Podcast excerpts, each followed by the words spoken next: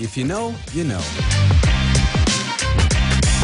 But what happens when you don't know? Here we go!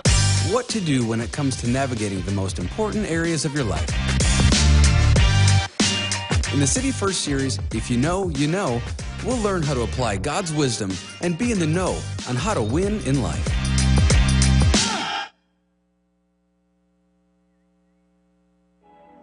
Now you wash the dishes. You tidy up the room. You clean the fireplace. And I'll use the broom.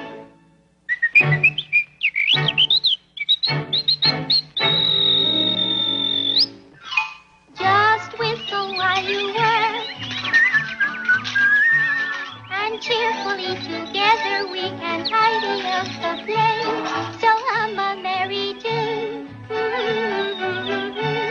It won't take long when there's a song to help you set the pace. And as you sweep the room, imagine that the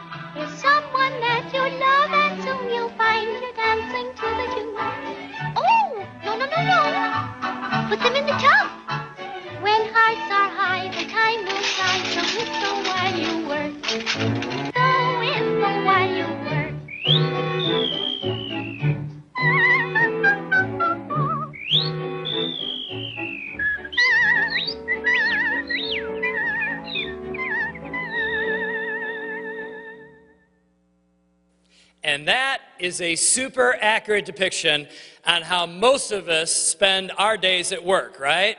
I mean, we're just whistling away, everyone's carrying the load, no stress at all. It is a dream, right?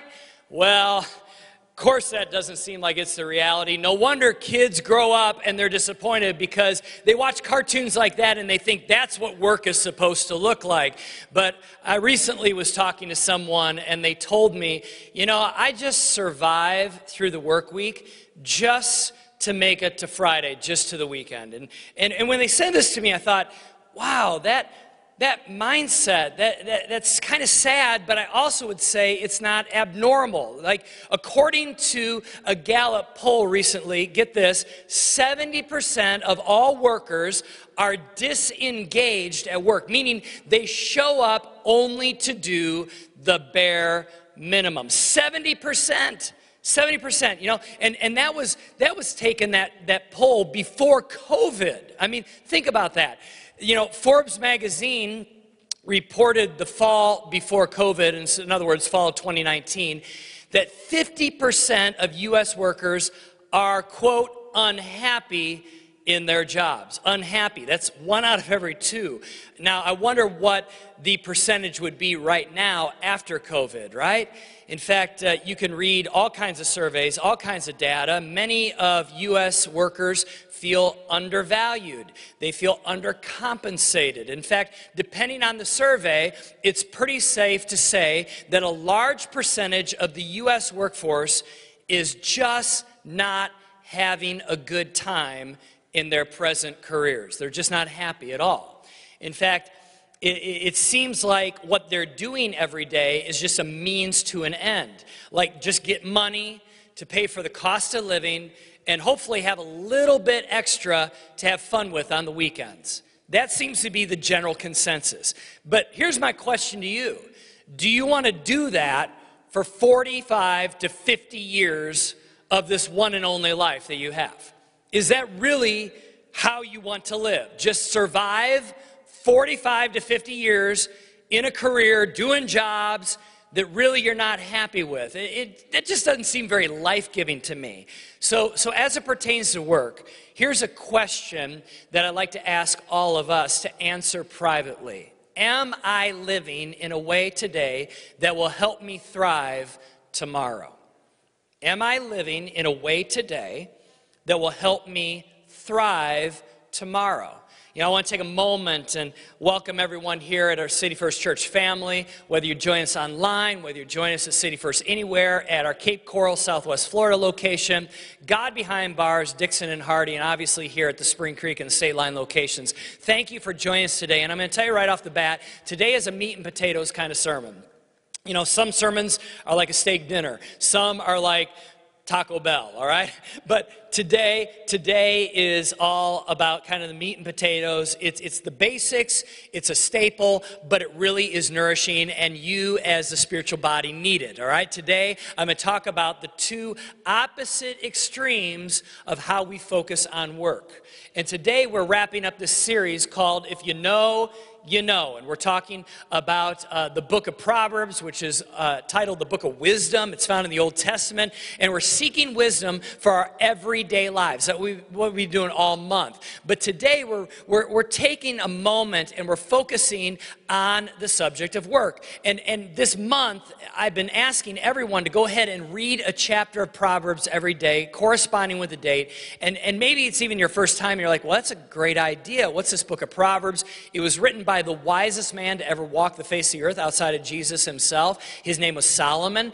And, and every day, just read whatever that date is, read that chapter. There's 31 chapters in the book of Proverbs, and it is not too late for you to start. You could even start today and continue, even though our series um, will, will uh, discontinue after today. You could still learn from the book of Proverbs. We say this that your decisions, um, make you. In other words, you make your decisions and your decisions make you. And we need to make wise decisions. And the foundational verse every week we've been talking about is found out of Proverbs chapter 4. And it says this The beginning of wisdom is this get wisdom. Though it costs you all you have, get understanding. So today, let's get some godly wisdom about what we're going to do for 45 years of our life, and that is work. All right, we're going to talk about that. Now, first thing I want to say is this is that work is not a four-letter word. Well, it is, but you know what I'm saying here, all right? Work is not a curse word. Work is not something that, that we should shun. It's not, it's not a part of the fall of, of, of man or woman, you know, back in the Garden of Eden. I want you to know this. I, I, realize that sometimes work is difficult, but work was a part of God's plan before sin entered the world, before we screwed everything up, when we blew off God. In fact, this is the thing we were not originally designed by God to just sit around and do nothing. All right, you hear that? Like, like, like entertainment was not God's original plan for our lives. We were originally designed first for a relationship with God. But second, to have what the Genesis says is dominion over God's creation. So, what does that word dominion mean? Well, let me go ahead and I will read for you right out of Genesis chapter 1. This is before sin entered into the picture. And it says this in verse 26 Then God said, Let us make man in our image, after our likeness. We're made in the image of God. That's important to know that.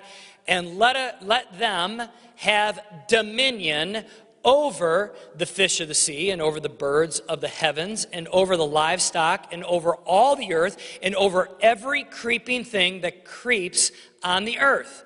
In other words, God wants us to steward his creation. That involves work, that we were to take care of the garden, Adam uh, had, had to name all the animals we find in Genesis chapter 2, verse 20. So again, work had to be done in the garden.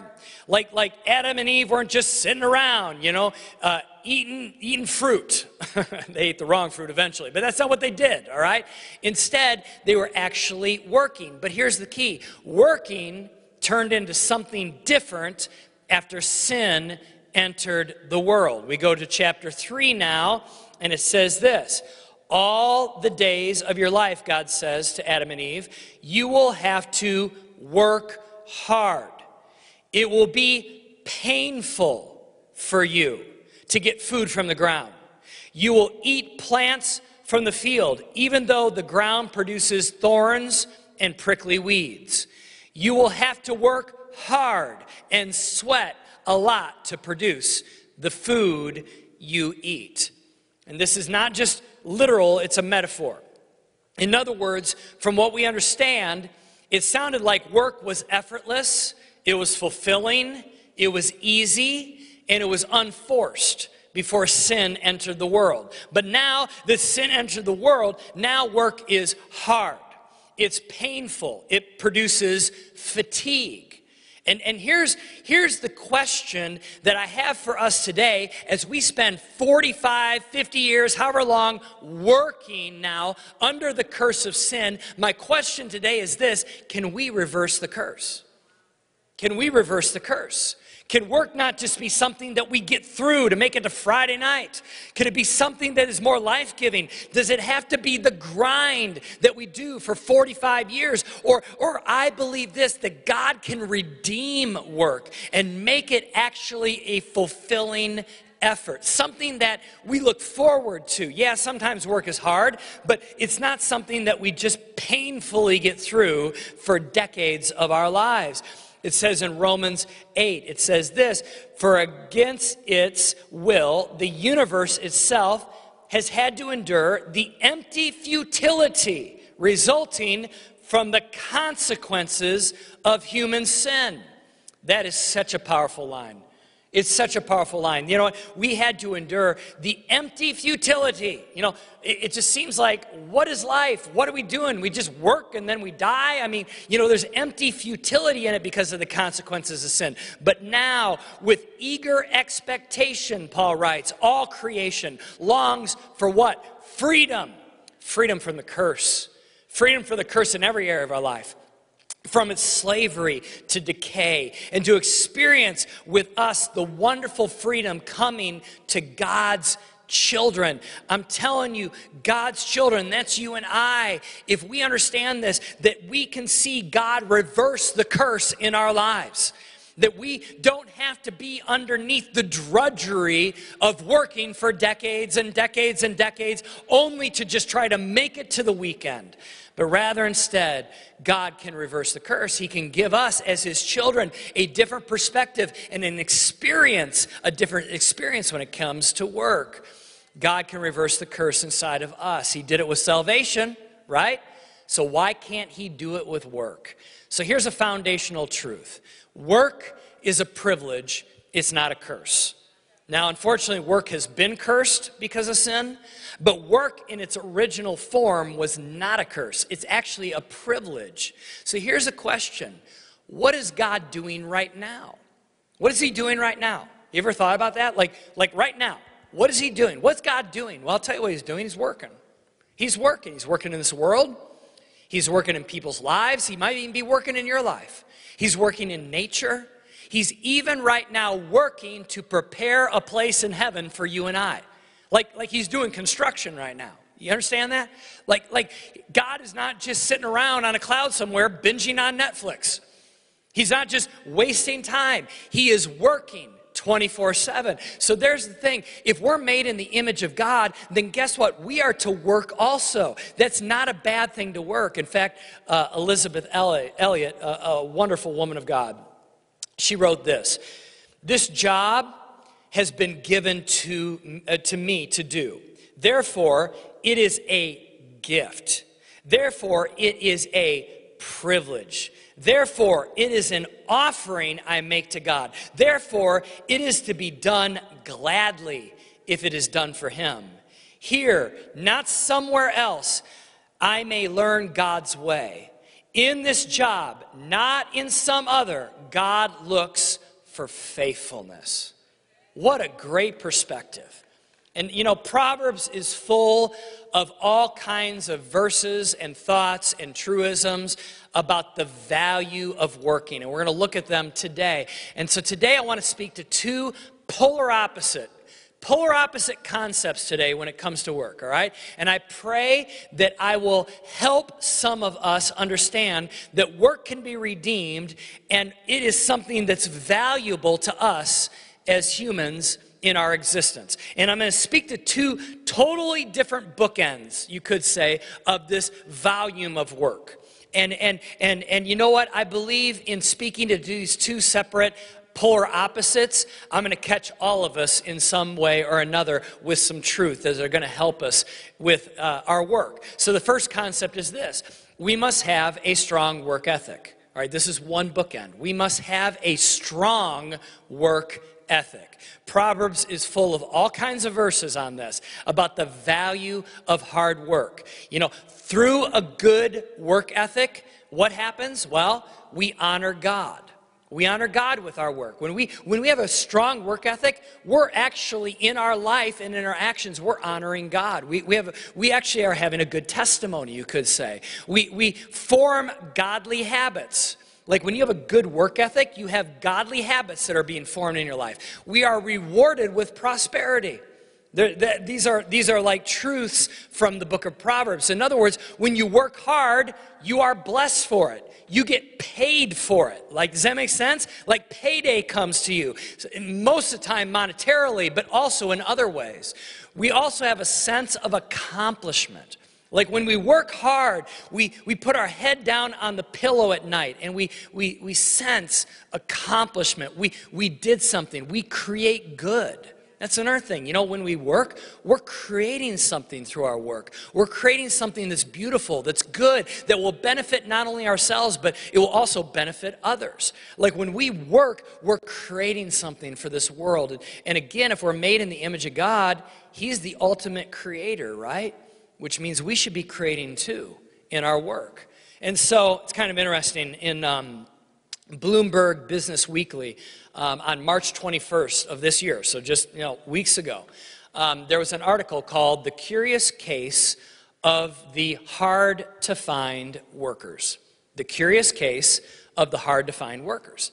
It went on to read that get this, 40 percent 40% of small businesses in America surveyed in February of 2020 by the National Federation of Independent Business reported that they had jobs they could not fill because they couldn't find workers. 40% of small businesses have jobs. Like they have, they have the ability to pay people to work, and 40% of them are saying, we, we, we can't find workers. This seasonally adjusted is the highest percentage since 1974.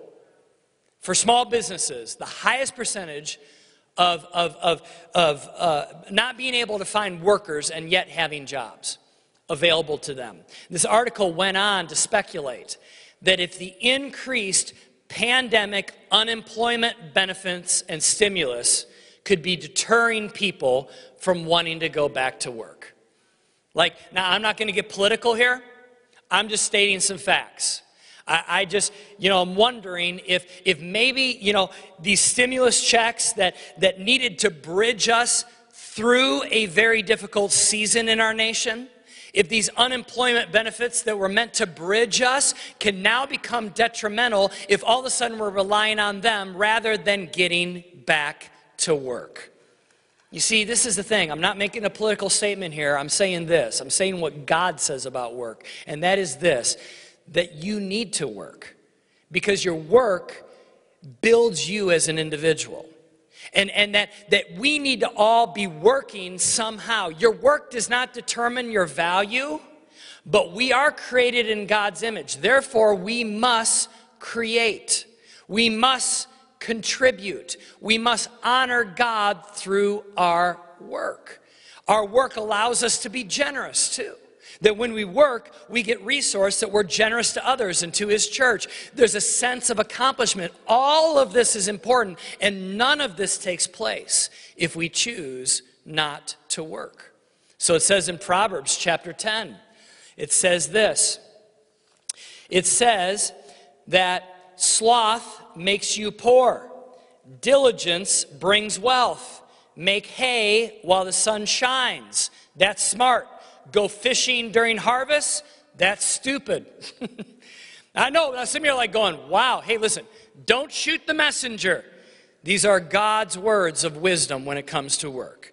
That we need to have a get after it kind of attitude. It also says in Proverbs chapter 14 hard work always pays off, mere talk puts no bread on the table.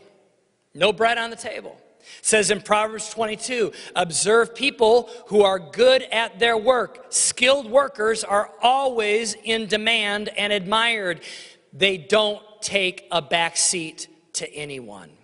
These are just truisms that are out of the uh, book of wisdom written by the most wise person to walk the face of the earth outside of Jesus.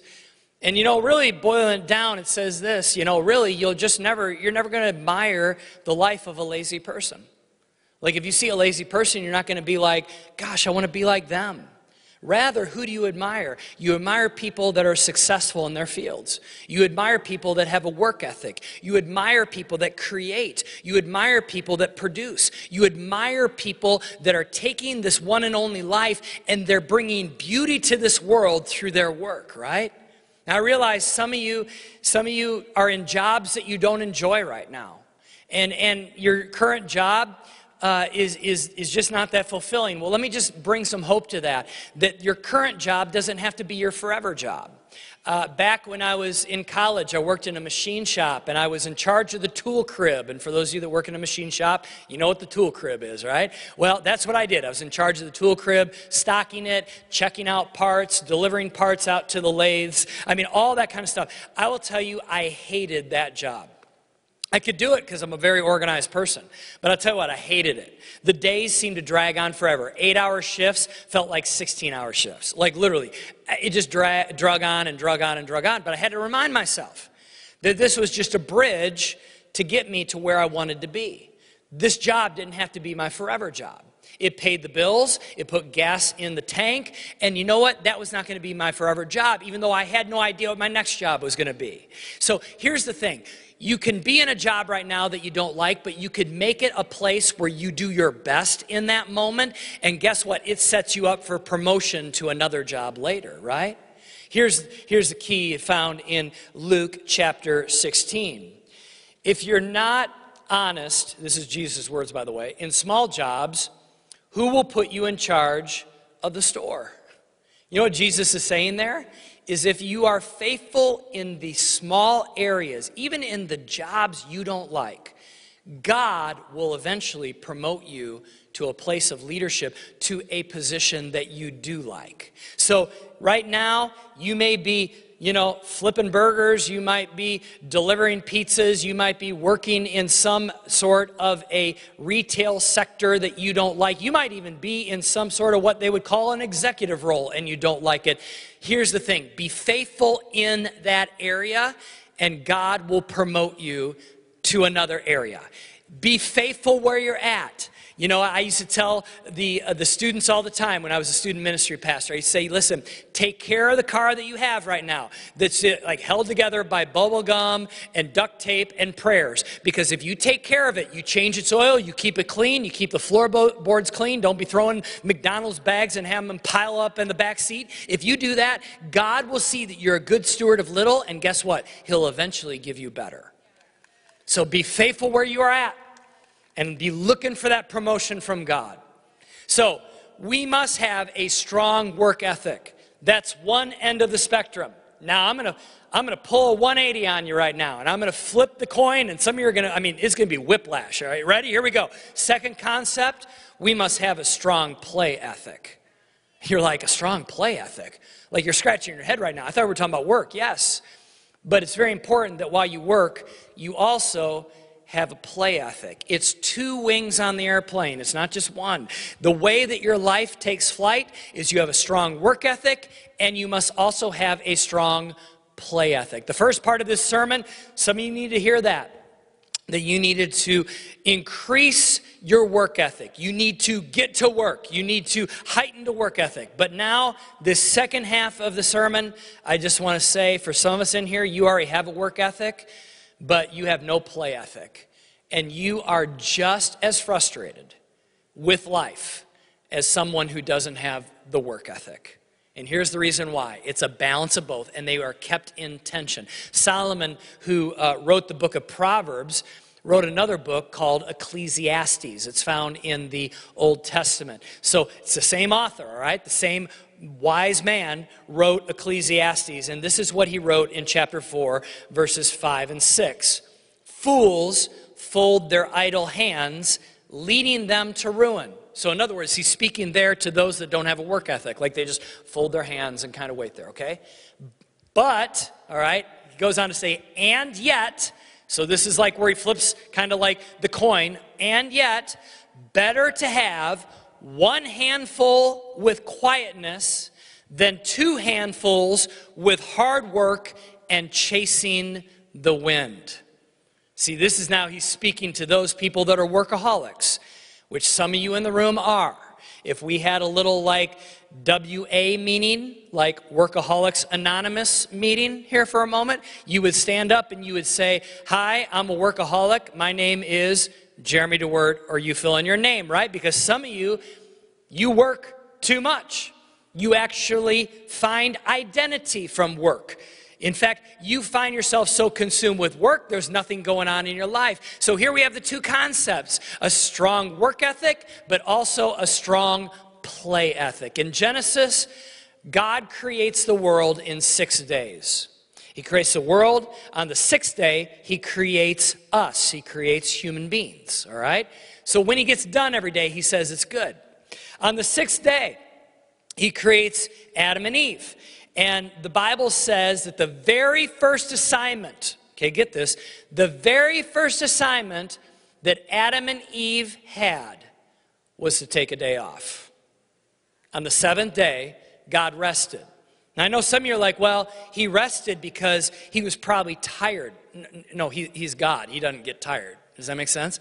He has ample resource. He has the ability to create and create and create every day and never get winded. So, this seventh day was not because God needed to rest because he was tired.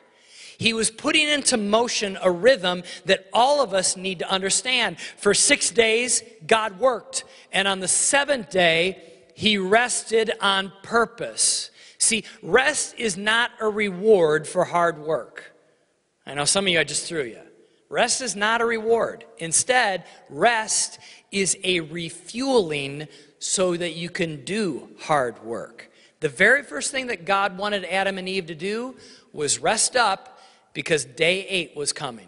You know what day eight meant? Dominion.